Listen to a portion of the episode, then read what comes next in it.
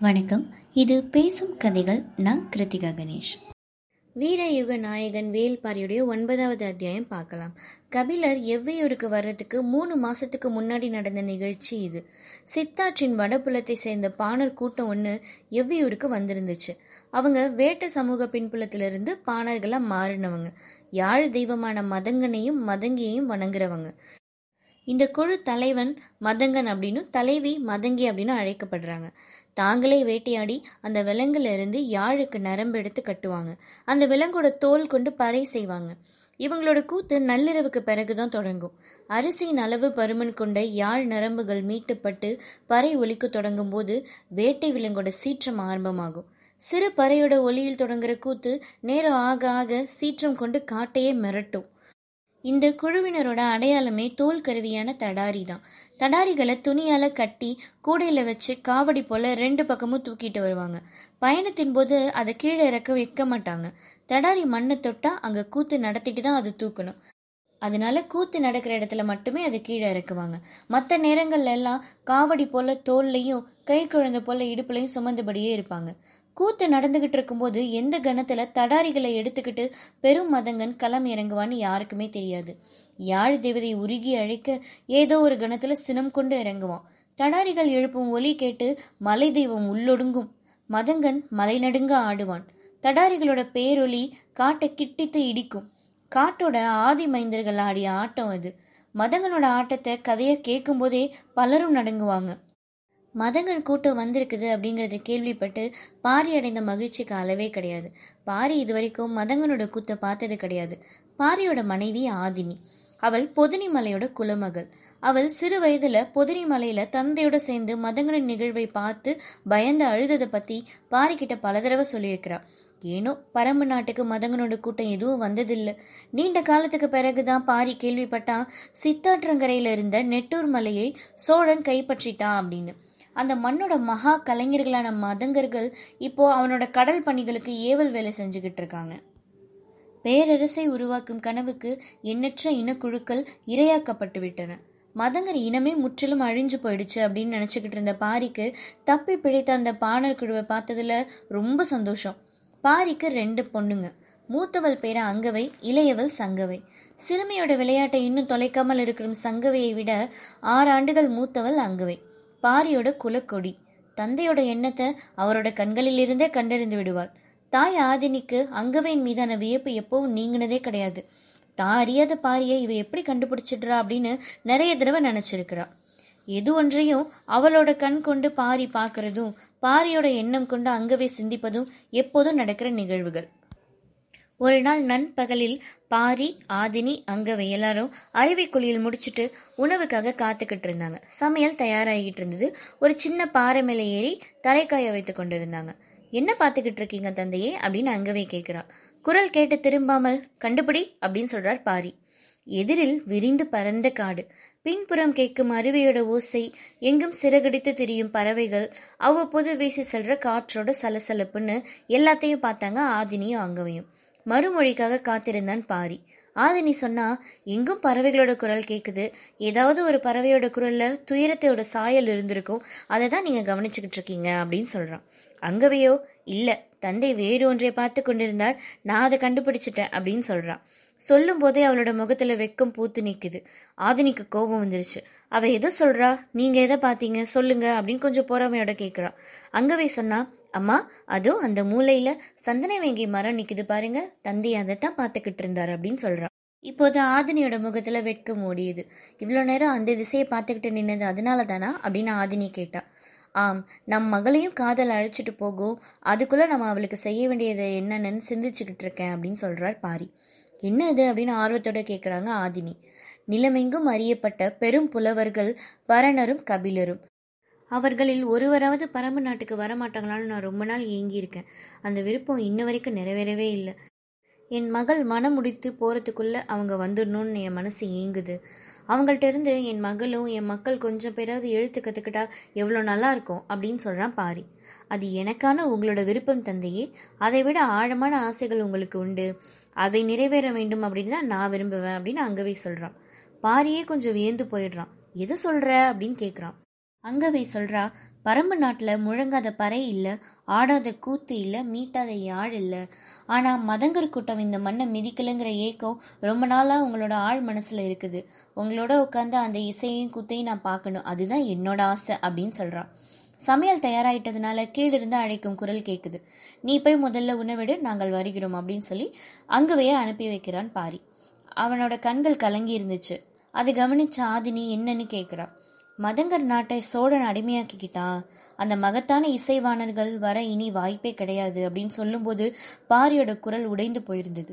செய்வதறியாது நின்ற ஆதினி அவன் தோலை தொடுறா கொஞ்சம் மனக்கலக்கம் தணிந்தது. சரி வாங்க அந்த சந்தனவேங்கி மரம் வரைக்கும் போயிட்டு வருவோம் அப்படின்னு சொல்றான் சின்ன சிரிப்போடு பாரி சொன்னா மகள் இருக்கும்போதே நீ அழைத்திருக்க வேண்டும். அந்த துணிவை ஏன் இழந்து போயிட்ட? அப்படின்னு கேட்குறான் ஆதினி சொல்றா என் கண்களை நீங்க பார்த்துருந்தா உங்களுக்கு தெரிஞ்சிருக்கும். நீங்க தான் அவற்றை நேர்கொண்டு பார்க்கறதே இல்லையே அப்படின்னு சொல்றா. இந்த தாக்குதலை பாரி எதிர்பார்க்கல. ஆதினியோட கண் கொண்டு பார்க்க தவறிய நாட்கள் எத்தனையோ இருக்குது. காலம் எவ்வளவு வேகமா அழைச்சிட்டு போயிடுறது? கணவனோட இடத்தை தந்தை எந்த கணம் விழுங்குறான் அப்படிங்கிறத கணிக்கவே முடியறதில்ல.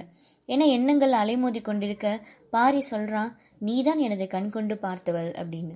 புரியாமல் விழித்தாள் ஆதினி. உண்மையில் நான் பச்சை புறா ஒன்றின் மாறுபட்ட குரல் ஒலியை தான் கேட்டுக்கிட்டு இருந்தேன்.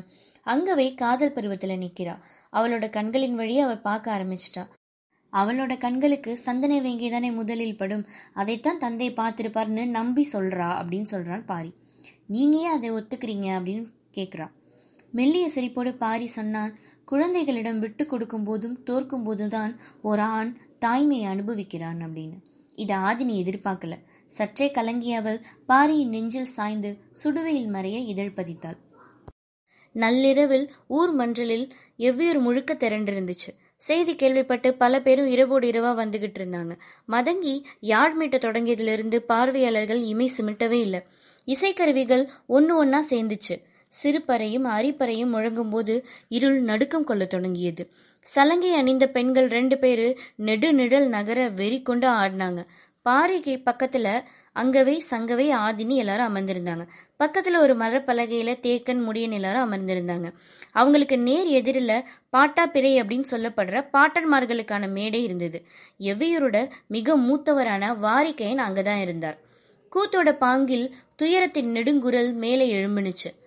அழிந்த இனத்தோட கடைசி பாடகன் தன்னோட குரல் நாளங்கள் வெடிப்பதைப் போல பாடத் தொடங்கினான். இன்றோடு குரல் வெடித்து சாக வேண்டும் என்பதே அவனோட விளைவாக இருந்தது. ஆறா துயரை கலையாக்கும் போது கலைஞன் படும் வேதனைக்கு இணை கூற முடியாது. குரலும் சலங்கையும் யாழும் பறையும் ஒன்னை ஒன்று விலகியும் விழுங்கியும் நகர்ந்தன. போர்க்குதிரைகளின் விரட்டுதலிலிருந்து விரட்டுதலில் இருந்து தப்பியோடும் ஒரு இசை கலைஞனோட காலடி யோசை தனித்து கேட்டுக்கொண்டிருக்கிறத போல பாரி உணர்ந்தான். அந்த ஓசை எந்த கருவிலிருந்து வருது அப்படிங்கிறத அவன் கண் தேடிக்கிட்டு இருந்தது. எல்லாரும் மெய் சிலிர்த்து பார்த்துக்கிட்டு இருக்கும்போது ரெண்டு தடாரிகளோட குதித்து உள்ளே இறங்கினான் மதங்கள் அது வரைக்கும் முழங்காமல் இருந்த எல்லா தடாரிகளும் ஏக காலத்துல ஒலி எழுப்புனுச்சு. சற்றும் எதிர்பாராத பேரிசை. பாரியே குலுங்கி உட்கார்ந்தான். சங்கவி பயந்து போய் ஆதினியை கட்டி பிடிச்சுக்கிட்டான் அதை பார்த்த பாரிக்கு ஆதினியோட சிறு வயதுதான் ஞாபகம் வந்தது. இருமுக பறையான தடாரியை கையால் அடித்து முழங்க வேண்டும். அவன் நடை முன்னும் பின்னுமா தவ்வி தவ்வி தடாரிகள்ல ஒலி எழுப்பிக்கிட்டு இருந்தது. மதங்கனோட குடுமி கழன்று சிகி சுழன்று எழும்புனுச்சு வெறியேறிய மதங்கன் கால்களை முன்னும் பின்னுமா மாத்தி மாத்தி குதிகால குத்தி குத்தி ஆடினான். மத யானை தன்னோட நிழலை கொல்றதுக்காக மீண்டும் மீண்டும் தந்தத்தால மண்ணை குத்துவது மாதிரி இருந்தது.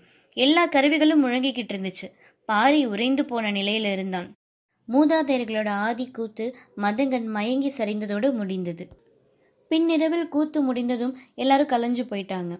மதங்கனை பக்கத்துல உட்கார வச்சுக்கிட்டு பாரி அவனோட உள்ளங்கையை தொட்டும் தடவையும் பார்த்தபடி ரொம்ப நேரம் எதுவும் பேசாம இருந்தான் உள்ளங்கை செவந்து இறுகி போயிருந்துச்சு.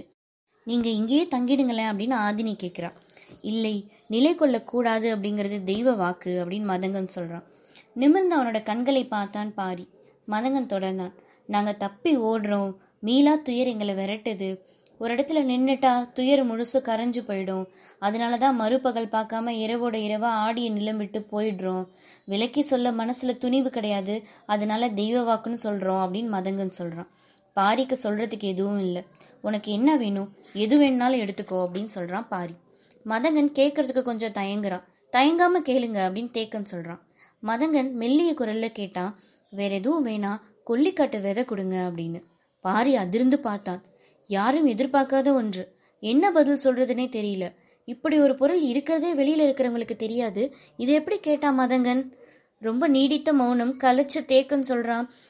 பரம்போட ஆதி பொருட்கள் குலம் தாண்டக்கூடாதுங்கிறது குலநாகினியோட வாக்கு. வேற எது வேணாலும் கேளுங்க அப்படின்னு சொல்றான்.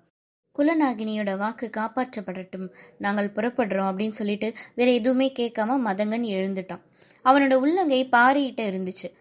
தடாரிய அடிச்சு அடிச்சு வடுவெறிய கை. அதை தொட்டு அழுத்தியபடியே தலை நிமிராமல் பாரி சொன்னா எடுத்துக்கிட்டு வாங்க அப்படின்னு. உடனே மாளிகையை நோக்கி வீரர்கள் ஓடினாங்க.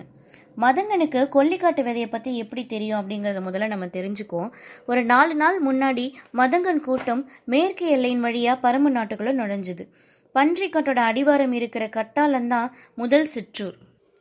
அந்த திசை வழியில நுழையிற எந்த பாணர் கூட்டமும் அந்த ஊருக்கு தான் முதல்ல வரும். அதுக்கப்புறம் வீரன் ஒருவன் அந்த கூட்டத்தை அழைச்சிக்கிட்டு மூணு நாள் பயணம் செஞ்சு எவ்வியூருக்கு கொண்டு வந்து சேர்ப்பான். அப்படிதான் இவங்களும் வந்தாங்க.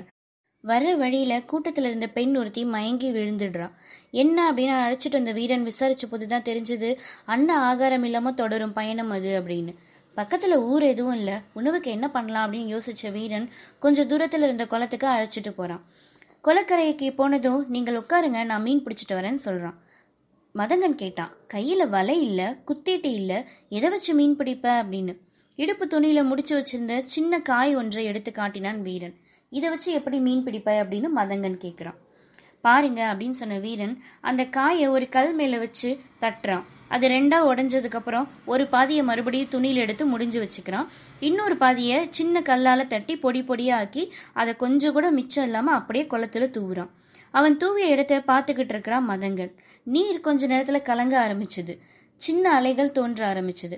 வீரன் சொன்னா இது கொல்லிக்காட்டு விதை. காக்காய் கொல்லி விதை அப்படின்னு சொல்லுவோம். அதை மீன்களும் பறவைகளும் விரும்பி சாப்பிடும். ஆனால் கொஞ்ச நேரத்திலே மயக்கம் போட்டுடும். மதங்கன் ஆச்சரியமாக கேட்டான் மீன் எப்படி மயங்கும்? அப்படின்னு. அதோ பாருங்க அப்படின்னு வீரன் காமிக்கிறான். மதங்கன் அந்த இடத்த மறுபடியும் பார்க்குறான். மீன்கள் மேலும் கீழுமா சுழன்று பெரண்டு நீந்திக்கிட்டு இருக்குது பெரும் மீன் ஒன்று வாழை மட்டும் அசைச்சபடி மிதக்க ஆரம்பிச்சிடுச்சு. வீரன் உள்ளே இறங்கி ஒன்று ஒன்றா எடுத்து கொடுக்க ஆரம்பிச்சான். வாய்ப்பலன்னு நின்ன மதங்கன் அதை வாங்கினான். எட்டு பேருக்கு தேவையான மீன்களை எடுத்ததுக்கப்புறம் வீரன் கரை ஏறிட்டான். இன்னும் சில மீன்கள் மிதந்துக்கிட்டு இருந்தது. நமக்கு இது போதும். அவை கொஞ்ச நேரத்தில் மயக்க தெளிஞ்சு தண்ணிக்குள்ளே போயிடும். அது வரைக்கும் பறவைகள் மட்டும் எதுவும் கொத்தாமல் பார்த்துக்கோங்க அப்படின்னு சொல்லிட்டு நெருப்பு மூட்டுறதுக்காக அந்த வீரன் போயிட்டான். இப்படித்தான் கொல்லிக்காட்டு விதையை பற்றி பத்தி மதங்கனுக்கு தெரியும். பாரி மாளிகைக்கு அனுப்பிய வீரர்கள் பெரும் தாழி பானையை தூக்கிட்டு வந்து பாரிக்கு முன்னாடி வச்சாங்க. மதங்கனோட கண்கள் வியப்பு நீங்காம பானைக்குள்ள பார்த்துச்சு அதே காய்கள். பாரி சொன்னா எவ்வளவு வேணுமோ அவ்வளவு எடுத்துக்கோங்க அப்படின்னு. தேக்கனின் மனம் பதறியது. ஆதினிக்கு என்ன சொல்றதுனே புரியல. குல வழக்கங்களில் மீறுற இடங்களுக்கு சாட்சியாக நிற்கிறவங்க யாராக இருந்தாலும் உள்நடுக்கம் கொள்வாங்க. எல்லாருக்குள்ளே ஒருவித பயம் இருந்தது. இறுக்கமான அந்த சூழலில் மதங்கனோட ரெண்டு கைகளும் தாழிக்குள்ளே இருந்து கொல்லிக்காட்டு விதையை கை நிறைய அள்ளினுச்சு. தடாரி பேரொளி எழுப்பின போது எப்படி எல்லாரும் உணர்ந்தாங்களோ அதை விட பல மடங்கு நடுக்கத்தை இப்போது உணர்றாங்க. வீரயுக நாயகன் வேல்பாரியின் ஒன்பதாவது அத்தியாயம் முடிவு பெற்றது. குடநாட்டு அமைச்சன் கோலூர் சாத்தன் பாரியை எதற்காக சந்திக்க வந்தான் அப்படிங்கறத அடுத்த அத்தியாயத்துல பார்க்கலாம். நன்றி.